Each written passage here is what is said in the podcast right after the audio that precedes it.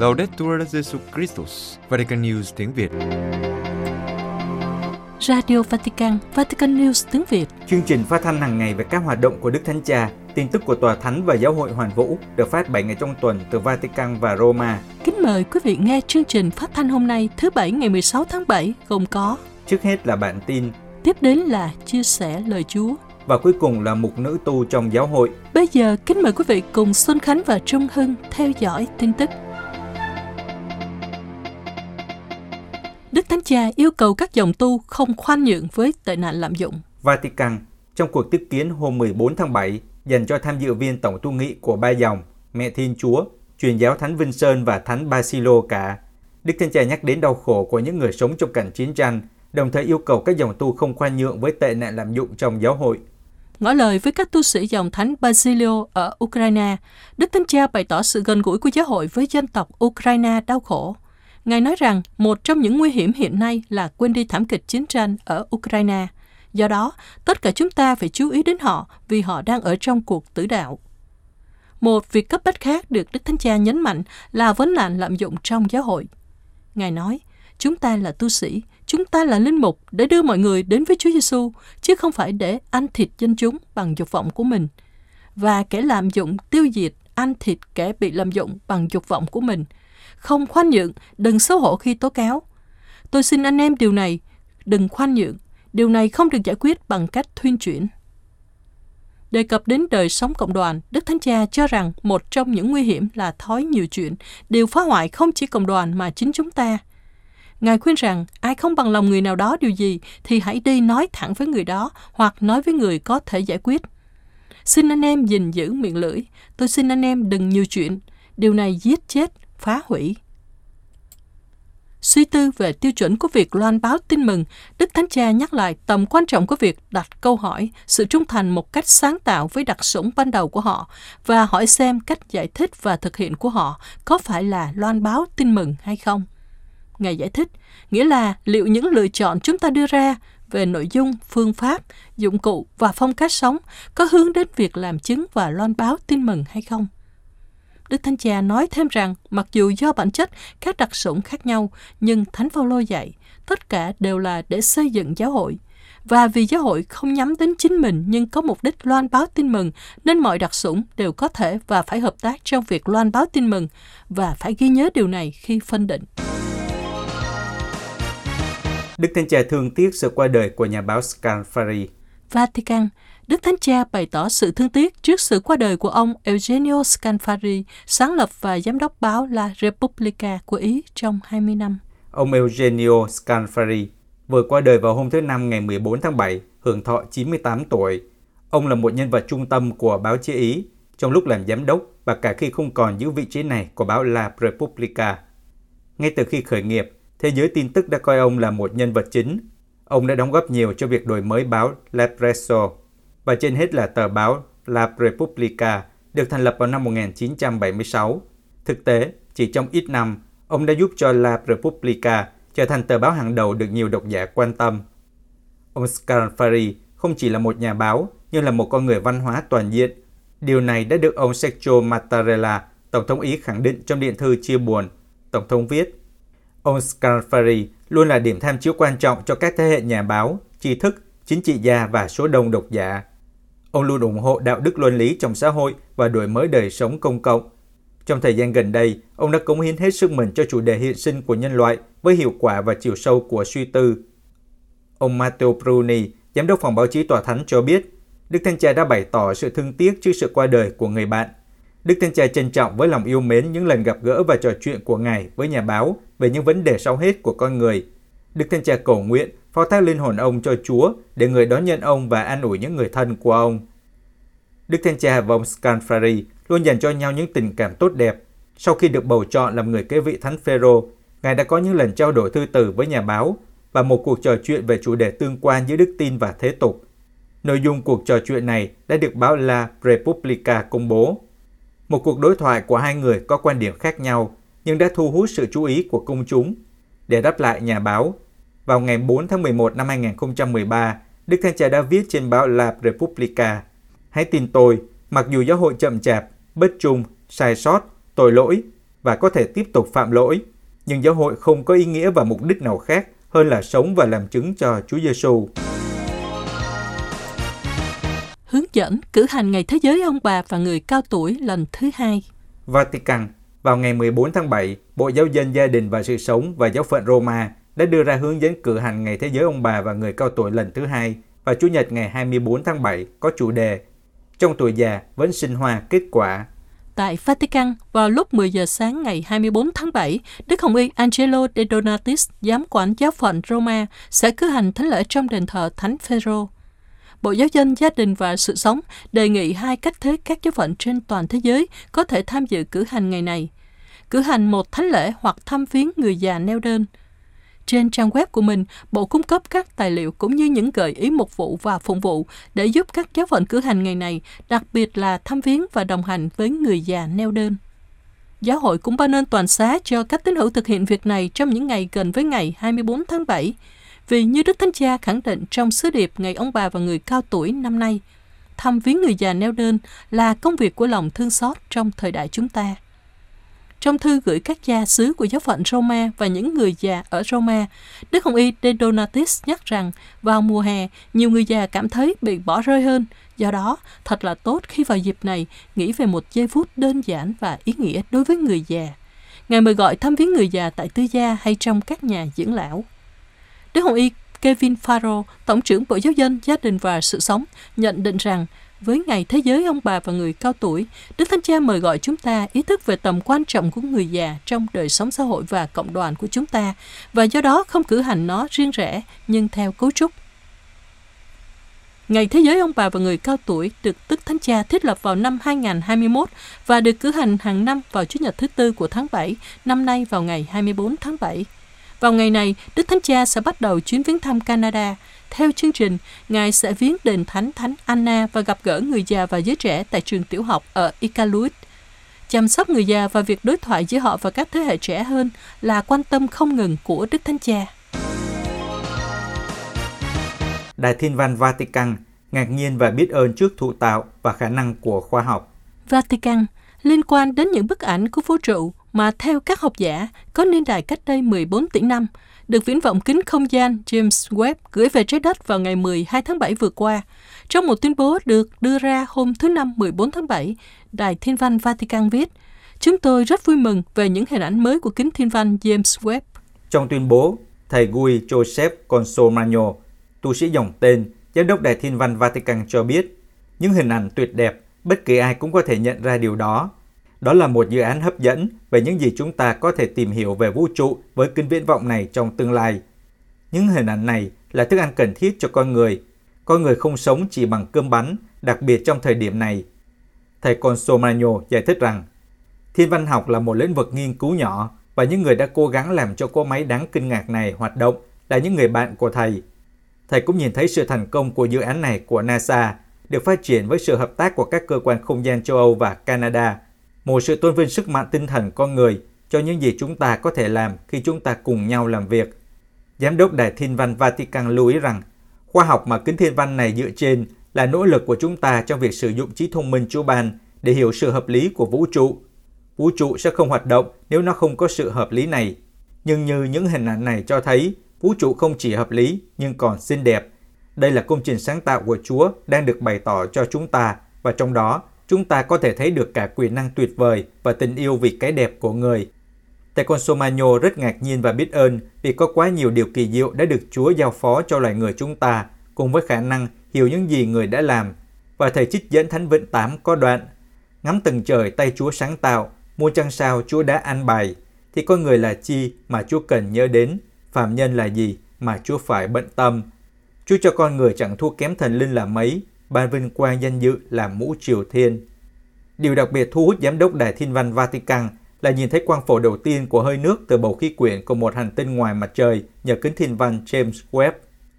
Kính thiên văn James Webb là kính viễn vọng không gian dùng cho thiên văn học hồng ngoại, ra đời từ sự hợp tác giữa NASA, cơ quan vũ trụ châu Âu và cơ quan vũ trụ Canada. Sau 30 năm chuẩn bị, kính thiên văn được phóng vào ngày 25 tháng 12 năm 2021 từ căn cứ Coro của Guyana thuộc Pháp. Hiện đã cách trái đất 1,5 triệu km và đã bắt đầu mang lại những hình ảnh và độ chính xác chưa từng có của các thiên hà cách chúng ta 13 tỷ năm ánh sáng. Các linh mục Nigeria báo động rằng linh mục ở Nigeria có nguy cơ bị hủy diệt. Nigeria Trước tình hình gia tăng đáng kể của các vụ bắt cóc, giết người và bạo lực tại Nigeria, các linh mục nước này nói rằng thật đáng buồn trong quá trình hoạt động mục vụ thông thường của họ. Các linh mục đang trở thành một chủng loại có nguy cơ tuyệt chủng. Theo kết quả điều tra của tổ chức trợ giúp các giáo hội đau khổ, ít nhất 18 linh mục ở nước này đã bị bắt cóc kể từ đầu năm 2022, năm trong số đó vào tuần đầu tiên của tháng 7. Hầu hết những người bị bắt cóc sau đó đã được thả tự do, ngoại trừ ba người đã bị giết. Tổ chức bác ái này cũng cho biết, nhiều lần và ở nhiều cấp độ khác nhau, chính phủ đã được yêu cầu giúp đỡ. Tuy nhiên, theo nhận xét của Hội đồng Giám mục Nigeria, điều đó vẫn tiếp diễn. Như thế, rõ ràng là đối với quốc gia, chính phủ đã thất bại trong nhiệm vụ chính của mình là bảo vệ cuộc sống của công dân Nigeria. Tuy là đối tượng của bạo lực, các linh mục Nigeria từ chối mọi phản ứng bạo lực hay vũ lực vì các ngài không phải là những kẻ khủng bố hay một công ty gây chiến. Các linh mục viết trong thư gửi đến tổ chức trợ giúp các giáo hội đau khổ. Hành trình sứ vụ của chúng tôi bao gồm việc công bố lời Chúa và cử hành bí tích thánh thể, như việc tưởng nhớ Chúa Kitô và sứ vụ của người trên trái đất. Điều này ngụ ý rằng chúng tôi mang theo những cuốn sách thánh, chứ không phải vũ khí. Chúa Kitô không bao giờ khuyến khích chúng tôi cầm vũ khí chống lại bất cứ ai hoặc thực hiện các hành vi báo thù. Do đó, các linh mục nhấn mạnh việc cơ bản của họ cần làm dù thiếu an ninh để tiếp tục là những người bảo vệ sự sống và hòa bình và mời gọi các linh mục khác liên kết với họ trong những ngày này tham gia một sáng kiến đặc biệt là cầu nguyện và ăn chay, chầu thánh thể và đọc kinh mân côi. Giáo hội Panama làm trung gian hòa giải cho khủng hoảng đất nước. Panama trước tình trạng bất ổn của đất nước do các cuộc đình công và đáp ứng lời mời gọi của chính phủ, giáo hội Panama đã chấp nhận làm trung gian hòa giải. Trong hơn một tuần qua, Panama bị tê liệt do các cuộc đình công bắt đầu từ các giáo viên, sau đó mở rộng đến tất cả các thành phần khác nhau trong xã hội, bao gồm sinh viên và người bản địa. Lý do của sự phản kháng là do giá các mặt hàng thiết yếu, bao gồm thuốc men, điện và đặc biệt nhiên liệu tăng quá cao. Trước tình hình bất ổn này, chính phủ đã đề nghị giáo hội công giáo làm cầu nối để tìm ra giải pháp với sự bao gồm và tham gia của mọi người cho tình trạng mà đất nước đang phải trải qua. Trong một video được công bố vào hôm thứ Tư ngày 13 tháng 7, Đức Tổng giám mục Jose Domingo Ulloa của Panama nói, với lời kêu gọi của chính phủ làm trung gian hòa giải để tìm ra một lối thoát với sự bao gồm và tham gia của mọi người trước hoàn cảnh đất nước đang trải qua. Chúng tôi thông báo cho mọi công dân rằng Giáo hội Công giáo chấp nhận lời mời làm trung gian cho việc xây dựng sự đồng thuận cần thiết để chung sống hòa bình. Đức Tổng giám mục yêu cầu tất cả những ai được kêu gọi tham gia cuộc đối thoại này hãy cho chúng tôi một cơ hội để đưa ra những quyết định vì công ích.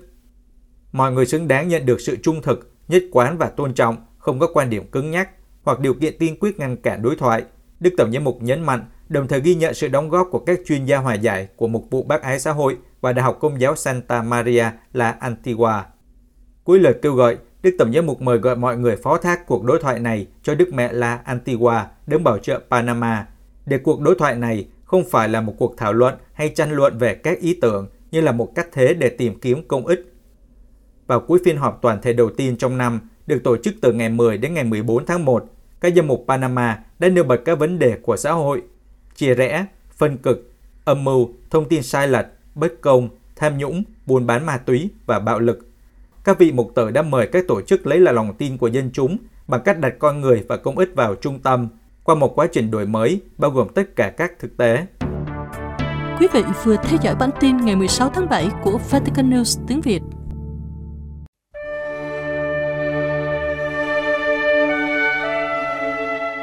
Vatican News tiếng Việt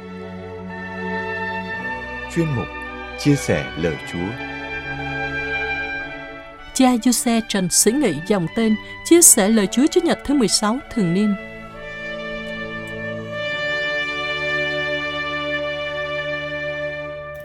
Quý ông bà và anh chị em rất thân mến, bài tin mừng của ngày Chủ nhật tuần 16 thường niên hôm nay thuật lại cho chúng ta câu chuyện Đức Giêsu ghé thăm nhà của hai chị em Marta và Maria.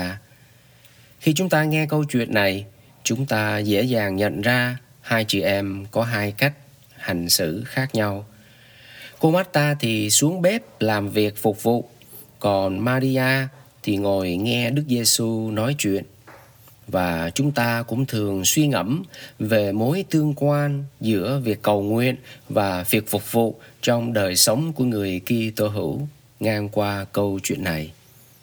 Nếu chúng ta đọc câu chuyện gắn liền với bối cảnh theo mạch văn của câu chuyện trong sách Tin mừng theo Thánh Luca, thì chúng ta sẽ có thể nhận ra ý nghĩa khác hơn với điều chúng ta thường ngẫm nghĩ về câu chuyện này. Câu chuyện Đức Giêsu ghé thăm nhà của hai chị em Marta và Maria được Thánh Luca thuật lại sau câu chuyện Đức Giêsu kể dụ ngôn về người Samari tốt lành. Và cả hai câu chuyện này lại được kể sau câu chuyện Đức Giêsu trả lời cho câu hỏi của một người thông luật. Câu hỏi đó là phải làm gì để được sự sống đời đời làm gia nghiệp? Và Đức Giêsu đã trả lời rằng hãy làm như đã được dạy. Đó là phải yêu mến Thiên Chúa hết lòng, hết linh hồn, hết sức lực và hết trí khôn và và yêu người thân cận như chính mình. Qua câu chuyện về người Samari tốt lành, chúng ta được mời gọi suy ngẫm thế nào là yêu người thân cận như chính mình. Và hôm nay, qua câu chuyện về hai chị em Marta và Maria, chúng ta tiếp tục được mời gọi suy ngẫm thế nào là yêu Chúa hết lòng, hết sức, hết linh hồn và hết trí khôn. Làm thế nào để yêu Chúa hết lòng, hết sức, hết linh hồn và hết trí khôn? Trong câu chuyện về hai chị em Marta và Maria, chúng ta đã nghe Đức Giêsu nói với cô Marta rằng: "Marta, Marta ơi, chị băn khoăn lo lắng nhiều chuyện quá." Sự băn khoăn lo lắng của Marta cũng có thể là sự băn khoăn lo lắng của mỗi người chúng ta hôm nay. Cả Marta và chúng ta hôm nay cũng có thể đang băn khoăn lo lắng, không biết làm cách nào để yêu Chúa với trọn cả tâm lòng và tâm trí của mình. Có thể cả Marta và chúng ta hôm nay cũng nghĩ rằng chắc mình phải phục vụ thật nhiều để bày tỏ tình yêu trọn cả tấm lòng của mình với Chúa. Chắc mình, chắc là mình phải làm việc phục vụ này hay mình cần làm việc phục vụ kia để chứng tỏ tình yêu của mình với Chúa. Chúng ta nghĩ chắc là Chúa sẽ vui khi mình tham gia việc phục vụ này hoặc là việc phục vụ nọ. Như thế chúng ta đã yêu Chúa theo cách của chúng ta muốn.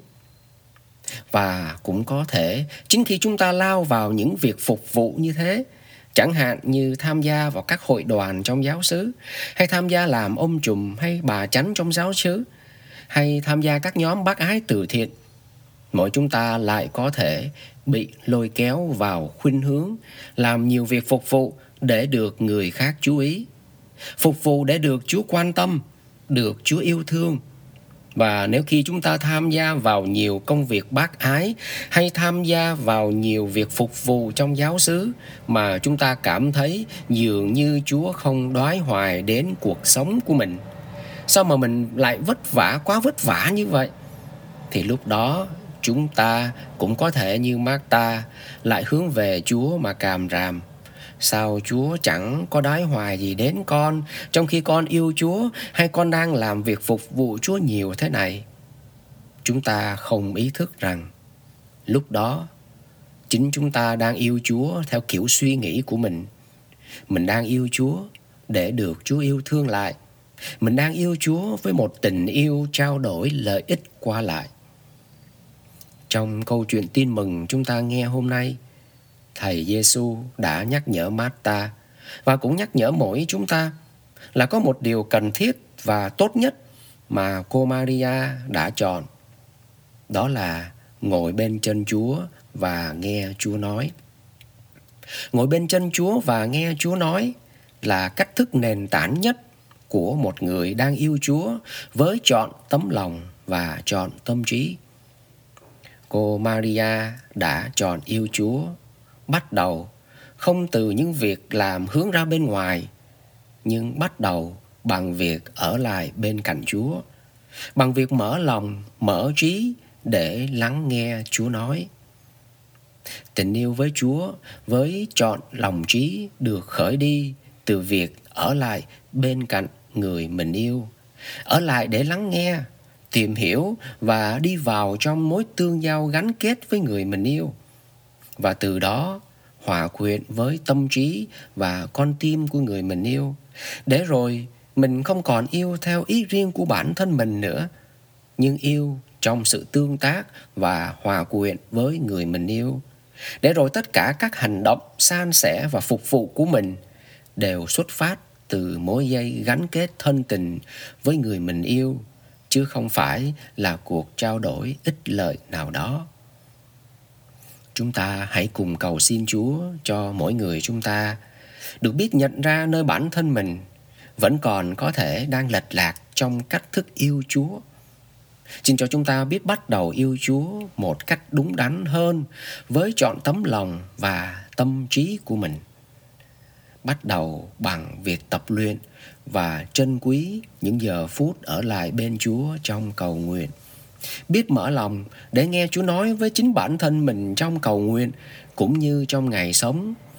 Để từng ngày, mỗi chúng ta có được tình yêu chọn tấm lòng và chọn tâm trí hướng về Chúa, khởi đi từ bên trong mỗi người chúng ta. Và tình yêu với Chúa khởi đi từ bên trong lại được tiếp nối ra bên ngoài bằng hành động yêu thương và phục vụ những người bên cạnh. Chúng ta có cả hai lối hành xử của Maria cùng với Marta để sống tình yêu mà mỗi chúng ta được mời gọi. Đó là yêu Chúa với chọn tấm lòng và tâm trí, chọn con tim, cả hồn lẫn xác và đồng thời yêu con người như yêu bản thân mình. Amen.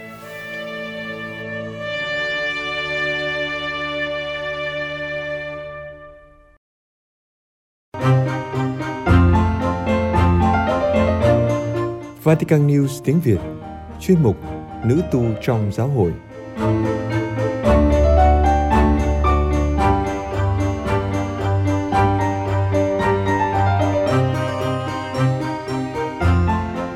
Chứng từ của Sajana, tình yêu chống lại định kiến đối với bệnh nhân S. Mái ấm gia đình dành cho bệnh nhân S ra đời vào ngày 5 tháng 12 năm 1988 tại khu vực Parioli của Roma, bên trong công viên Villa Glory.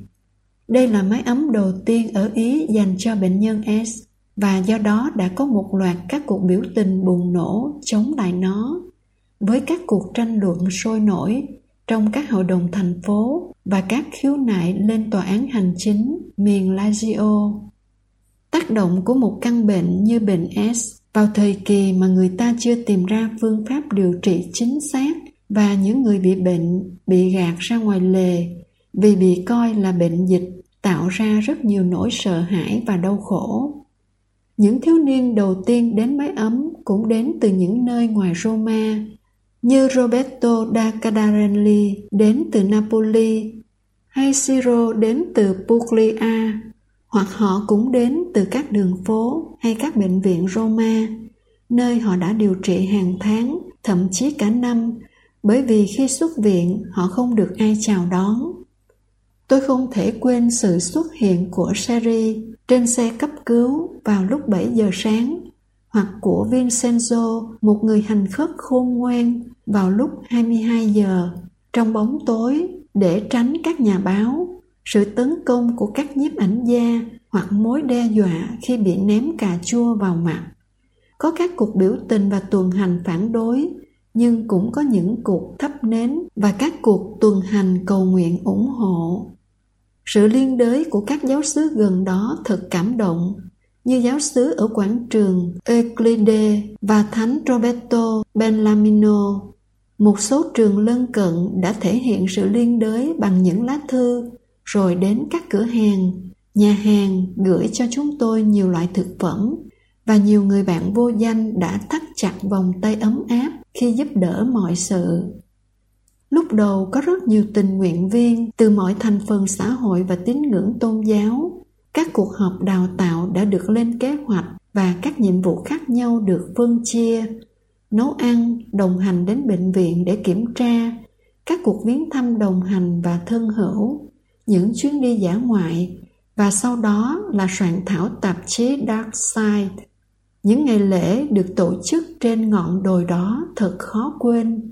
Ngày lễ tôn giáo, tiệc sinh nhật, lễ hội hóa trang, lễ kỷ niệm mùa xuân hoặc giữa mùa hè luôn có những lý do để ăn mừng bởi vì cuộc sống thật tươi đẹp và thật đáng để sống nó một cách mãnh liệt cho đến giây phút cuối cùng theo thời gian, số tình nguyện viên giảm dần.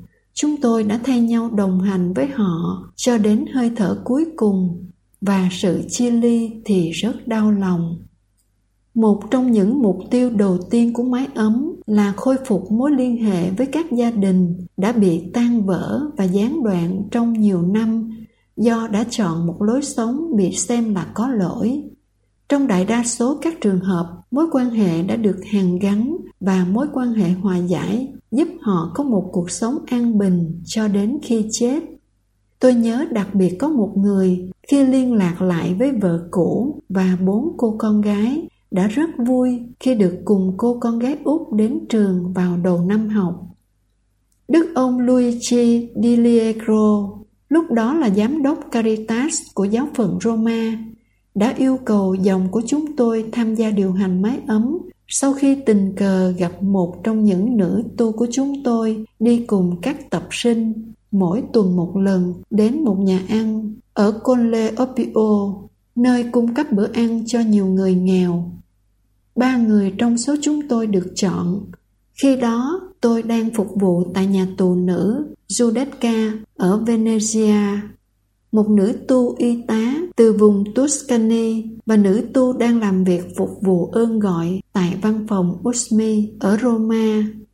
Ngay sau đó, nhóm nhỏ của chúng tôi được bổ sung hai nữ tu trẻ là sinh viên tại các đại học giáo hoàng. Được làm việc với Đức ông Di Liegro là một ơn đặc biệt.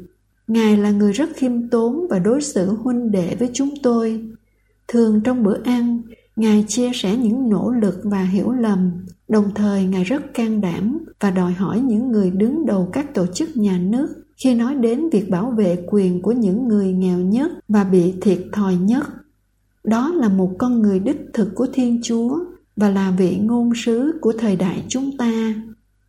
Đối với cộng đoàn dòng tu của tôi, đó là một cơ hội cụ thể để thực hiện đặc sủng được ủy thác cho các thánh Bartolomeo Capitanio và Vincenza Cerosa, những vị thánh sinh tại Lovere. Mỗi cuộc gặp gỡ, mỗi mối quan hệ mới là một cuộc hẹn quan trọng với Thiên Chúa, đấng mặc khải cho chúng ta điều gì đó về chính người, về kế hoạch tình yêu, về vẻ đẹp của người, về câu chuyện đau thương, dịu dàng của người từ những chia sẻ hàng ngày về cuộc sống với những người mà chúng tôi đón tiếp chúng tôi đã học được rằng mỗi khoảnh khắc đều quan trọng, và như vậy phải được sống mãnh liệt, không có gì là tầm thường. Mọi sự kiện vui hay buồn đều phải được sống cách thiết thực thực sự, không có mặt nạ. Chúng tôi quen xuất hiện cách lành mạnh. Chúng tôi đã học cách cởi bỏ lớp mặt nạ của nhau để đưa cuộc sống của chúng tôi trở lại chân lý của bản thể. Cộng đoàn các nữ tu dần dần trở thành một đại gia đình mà tất cả những người xung quanh chúng tôi và sống với chúng tôi đều bước vào. Các bệnh nhân s, các y tá, nhân viên trợ giúp. Trong số đó có một vài tù nhân theo chế độ bán tự do, tình nguyện viên, bạn bè ở mọi lứa tuổi, tầng lớp xã hội, tôn giáo hoặc đảng phái chính trị. Sự phức tạp của các vấn đề khiến chúng tôi phải suy nghĩ và làm việc cùng nhau, liên tục tranh luận với nhau xác minh những định hướng, mong muốn, nghi ngờ và hy vọng. Chúng tôi đã học được ý nghĩa của việc chăm sóc tha nhân mỗi ngày, mọi ngày, cho đến giây phút cuối cùng của cuộc đời, thông qua những việc đơn giản nhất hàng ngày, chăm sóc người ấy, dọn dẹp nhà cửa, nấu ăn, ủi quần áo, chăm sóc thể xác và chăm sóc tâm hồn bị tổn thương. Không chỉ là sự chuyên nghiệp và năng lực nhưng trên hết là một mối quan hệ tình cảm sâu sắc và gắn bó tôi phải nói lời cảm ơn đến tất cả những người đã cùng tôi sống cuộc phiêu lưu nhân đạo này và đặc biệt cảm ơn đức ông Luigi Di Liegro người anh và người bạn đích thực trong Chúa, dụng cụ can đảm trong tay Thiên Chúa, người đã tạo nên trải nghiệm khó quên này về giáo hội nghèo ở với người nghèo. Đức Thánh Cha Francisco sẽ vui biết bao nếu Ngài gặp cha Luigi và cha Luigi sẽ nhận được niềm vui và sự an ủi biết bao từ Ngài.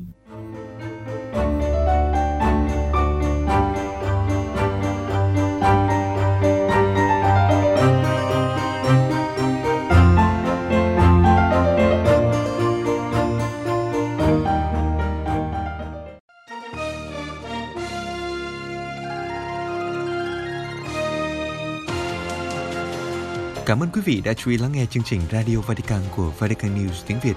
Xin Thiên Chúa chúc lành cho quý vị và toàn gia quyến. Laudetur Jesu Christus, ngợi khen Chúa Giêsu Kitô.